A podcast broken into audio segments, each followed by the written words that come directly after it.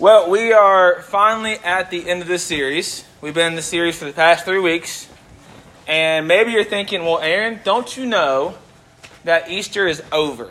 Like we had we celebrated Easter like a few days ago, right?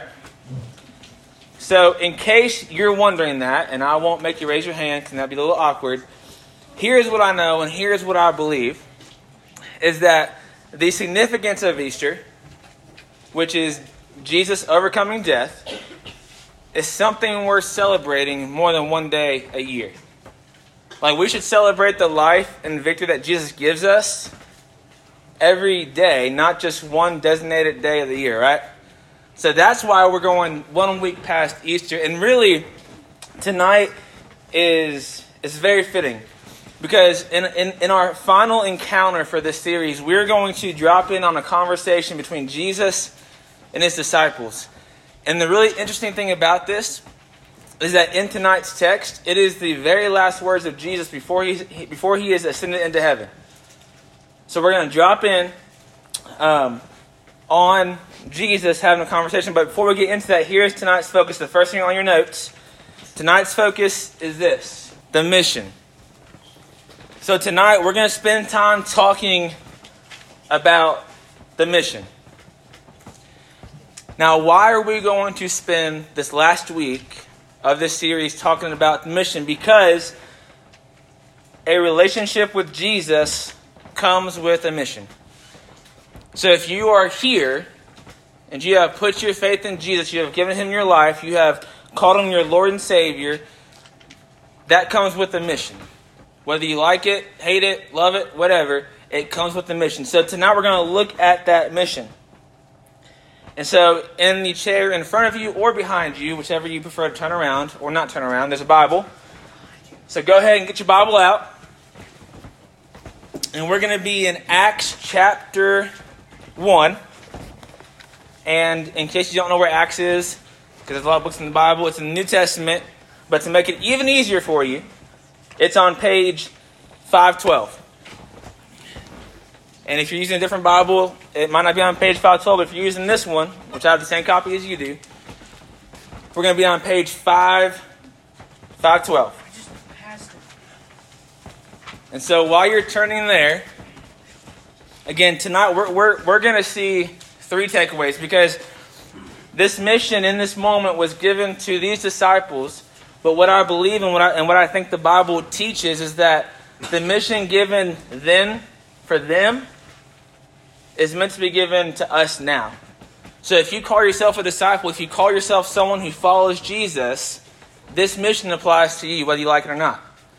And so in Acts chapter 1, we're going to read verses 6 through 11, and we're going to stop in a couple places because there's some takeaways that I think are so important for us when it comes to the mission for us today. So, starting in verse 6, it says, Then they gathered around, around him and asked, Lord, are you at this time going to restore the kingdom, kingdom to Israel? Verse 7 He said to them, It is not for you to know the times or the dates the Father has set by his own authority. So pause that for a second because here we see this, this first takeaway for us, and here it is. Trust the process. And that's the next thing on your notes. Trust the process. I don't know about you guys, but there's there, there's moments in my life when I know God's trying to do something in me, or He's trying to do some kind of process within me, or maybe He's doing something for somebody else through me, and I try to rush that process because I'm like, I don't really want to spend time here. I want to get to over there because over there is better than where I'm than where I'm at now.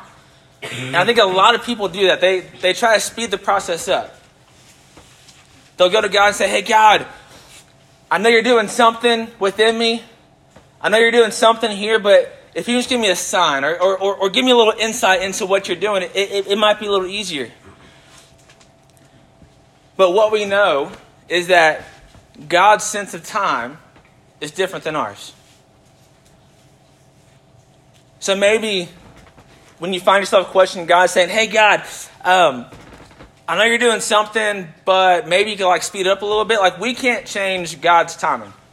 Like, we can't speed the process up because that's when God works in us. Because it's, it's, it's easier to want what's ahead, right? Like if I come to you and say, in the next year, you're going to have a million dollars. You're like, the next year, forget that. What about like what, what about tomorrow? Tomorrow sounds better than the next year, right? Yeah? Or maybe not. Maybe you guys don't want a million dollars. I don't know. I'll keep it then. More money for me. and so we do the same thing with our spiritual lives. We'll like try to speed God up, and we're like, God, I know you know everything, and I, and I, I know you're in control. But if you can like do things a little differently, that'd be good. And we like approach God as if like we're the ones in charge, and we're not. So we have to trust the process because next thing on your notes, everything happens for a reason. Everything happens for a reason. I can I can tell you times when I was your age where I questioned. When, when, when I really questioned God and, and, I, and I was like, God, what, what is going on? That I couldn't see the value then, but now being older, I can see what God was doing. Younger, I, I said, God, you must not be like this person they're claiming you to be because in your word, you tell me that you love me. You tell me that you care about me. You tell me that you have me in your hands, protected from whatever I go through. But what I'm seeing, what I'm experiencing, that does not match up to that. But now looking back, I can see God working in those moments. And here's one of the biggest pitfalls of students. And this is not your own fault, this is just students in general. Students have a hard time looking past themselves. In other words, you guys, and it's not your own fault, it's just who you are. Students generally, they can't see past tomorrow. All they can see is the next day. And that's it. Now, adults are a little different. They can see maybe two days ahead or three days ahead. But adults, and I'm not, talking about me because I'm not, I'm not no adult. Mm-mm-mm. Those adults back there, they can see ahead. I can't because I'm a giant kid and I love it. And so we can get so caught up in like what's happening in front of us that we don't see what God's doing past that. Think about it. When you guys are walking, now no one that I know walks like this. No one does that, right? Most people, when they walk, heads up, they're looking, right? Because if you're not looking ahead, you might run into something, right? The same thing is true for our spiritual lives, guys. If we're not looking ahead, we might get distracted sometimes. We might fall off the path a little bit because we're not paying attention to what's in front of us or what's ahead of us.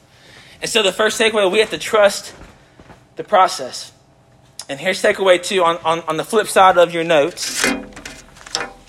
Takeaway two is this, and this is actually the mission be a witness. Be a witness. The mission be a witness. And continuing in verse 8, he says, But you, talking about Jesus, but you will, will receive power when the Holy Spirit comes to you, and you will be my witnesses in Jerusalem and in all Judea and Samaria and to the ends of the earth. So pause there again. Because in this verse, we see our mission, which is to be a witness, right?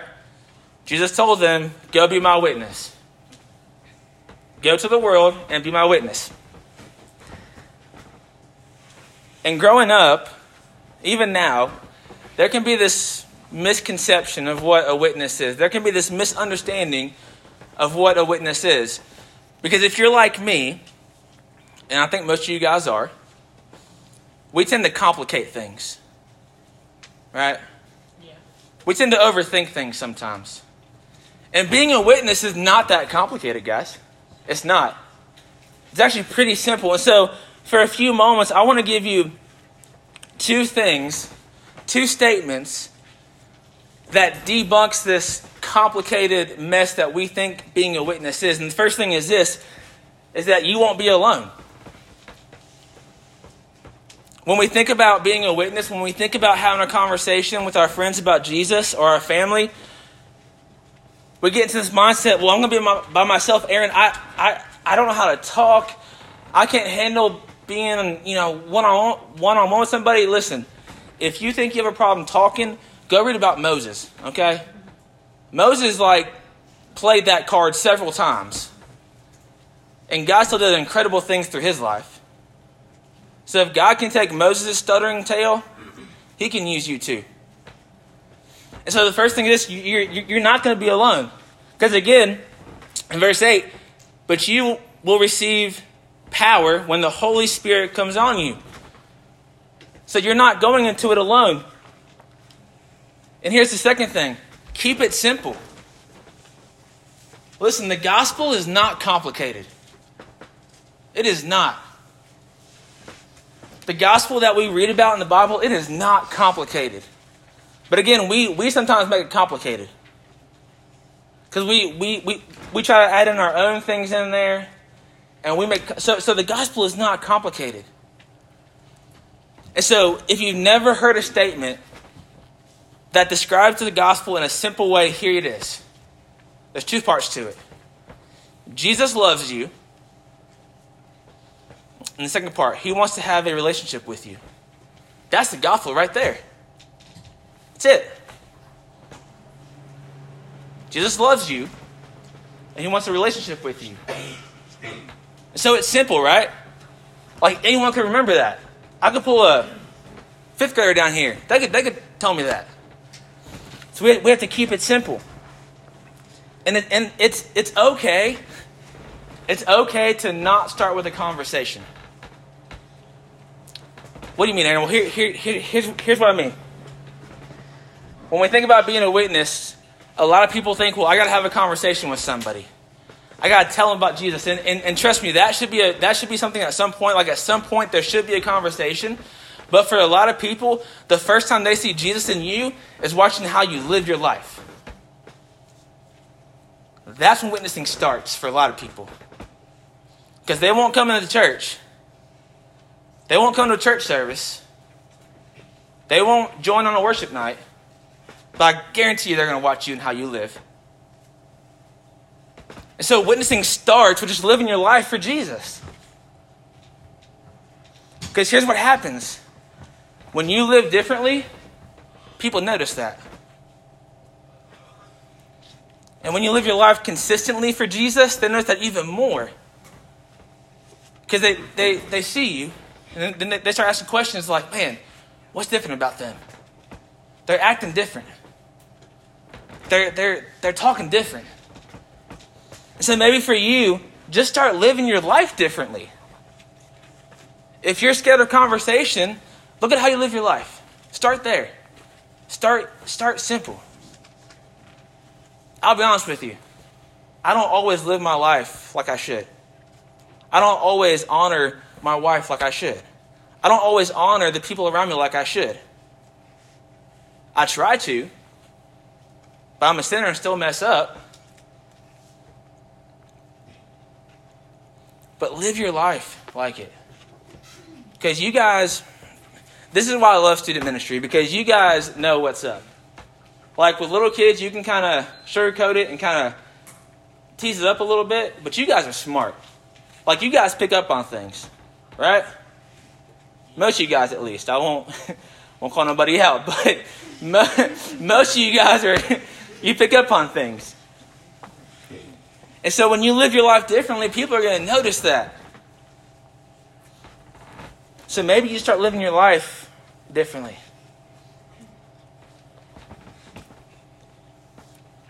And then verse 9 says this after he said this, he was taken up before their eyes, and a cloud hid him from their sight, talking about Jesus. They were looking intently up into the sky as he was going, when suddenly two men dressed in white stood beside them. Verse 11 Men of Galilee, they said, Why do you stand here looking into the sky? This same Jesus who has been taken from you into heaven will come back in the same way you have seen him go into heaven. And so in this in these verses, here's the third takeaway. Stay focused. In order to live the best Christian life you can live, it takes focus. Because there's a lot of distractions out there, right? There's a lot of things that will try to take your attention and your desires and your affection. So it takes focus to stay on fire for Jesus. And I think there's a lot more people who would say, man, I really hope that happens. I really hope that I stay on fire for Jesus. And, and we spend a lot more time hoping than actually doing. And at some point, we just got to stop with the excuses. Listen, I'm the king of excuses. When I don't read my Bible, I say things like this I'm too busy. I have too much to do. And so it's about to get worse with a little baby in our house. But at the end of the day, surprised there? But that face looks like you're surprised. No. Okay, good. I was like, oh, surprise. And so all it is is excuses. And so when we say things like, I'm too busy, the reality is we're not too busy because if you love something, you're going to make time for it, right? If you love Xbox, you're going to make time for Xbox. If you love sports, you're going to make time for sports. And I can go on and on. And so we have to stay focused. And here's the thing we aren't meant to keep Jesus to ourselves, guys. And that, that, that point hits right there. Because so many times when God does something incredible, people be quiet. They, they're quiet about that. When God moves in my life, I want everyone to know about it. But how many times do we say things like this? Man, I should tell someone about that, but maybe later. So we're not meant to keep Jesus to ourselves because I have to believe that if, if we were meant to keep them to ourselves, this would have been written differently. Because these two men were like, hey, uh, so why are you looking into the sky? Because it says that they were looking intently. They were staring up to the sky, and these guys were like, hey, um, so what are you doing? Like, don't you know Jesus, who just left, is going to come back the same way? And so we're not meant to keep them to ourselves. And I think, think, and I say I think because I don't know everything, but I think there's more Christians who are, who are quiet about their faith than there are Christians who are loud about their faith.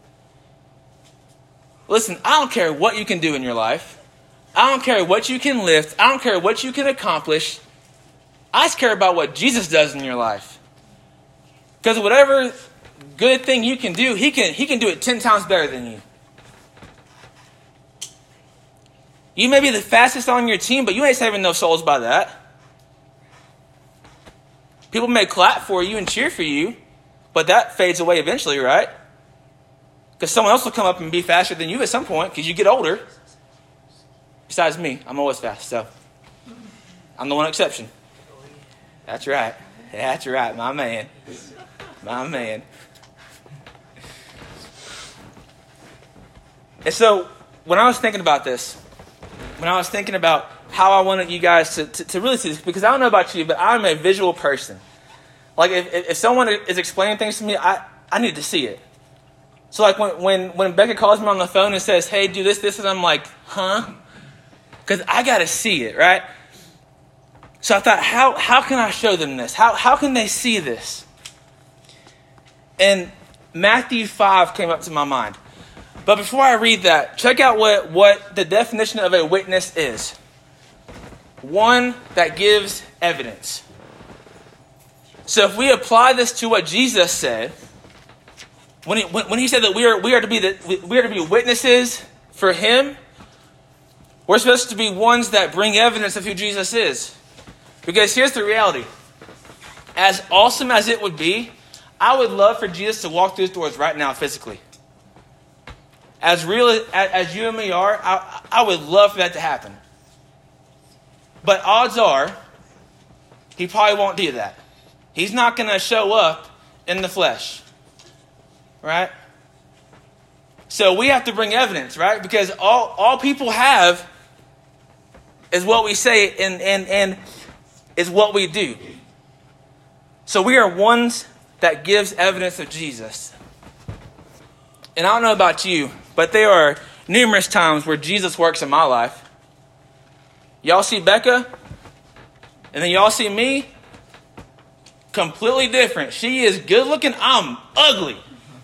So that is a daily testament to how good God is. Okay? So he works every single day in our lives.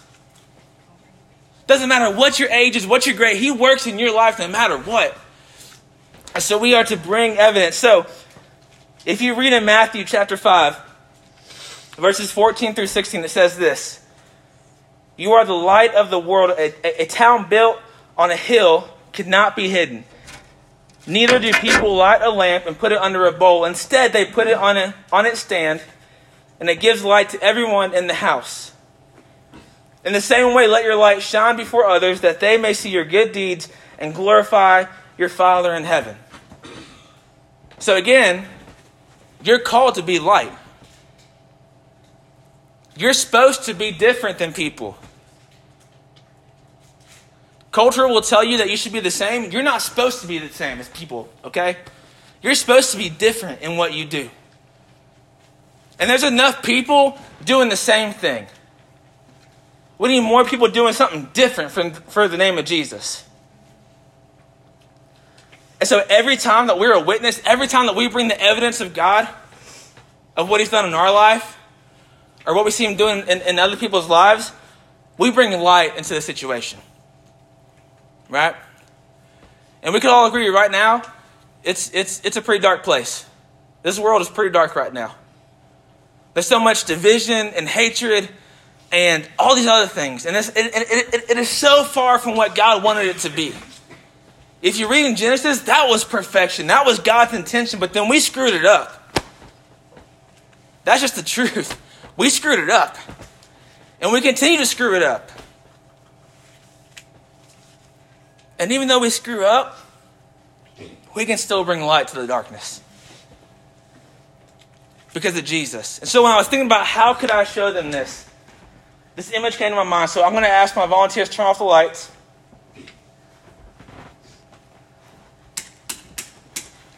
It's not completely pitch black, but it's dark right now, right? And if we were in pitch black, you couldn't see the hand in front of your face. You might be thinking, man, you might be getting a little freaked out eventually, right? About 10 seconds in, you're like, all right, this, this, this is a cool illustration, Aaron, but I'm getting kind of tired of this darkness. But every time, every time that we show the light of Jesus, the evidence of Jesus in our lives, things get a little brighter. And even in the most, and even in the most darkest of places, a small light can do so much. If you were in a cave and I was outside, and I came in with a with a little match, that would make an impact, wouldn't it? But here, but but but here's what happens. This the, and I, I love this. Every time that we show evidence of never being alone, because again, we just read it, right? We're never alone. Every time that we live a life with the confidence of God by our side, light gets a little brighter. Every time that we show the evidence of strength in our weakness, gets a little brighter.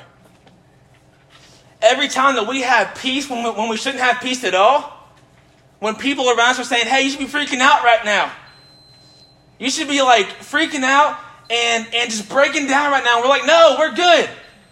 We're good. We got Jesus. We're good. It gets a little brighter. Every time that we have that we are given grace in our weakness, and every time that we show other people grace, it gets a little brighter. And then every time, every time that we show people, that we give people the evidence that because of Jesus, no matter what we go through, no matter what we experience, we have a future and a hope. And a future is a promise that, that no matter what you go through, there's something else at the end. Every time that Jesus does that through us and in us, more light comes into the picture.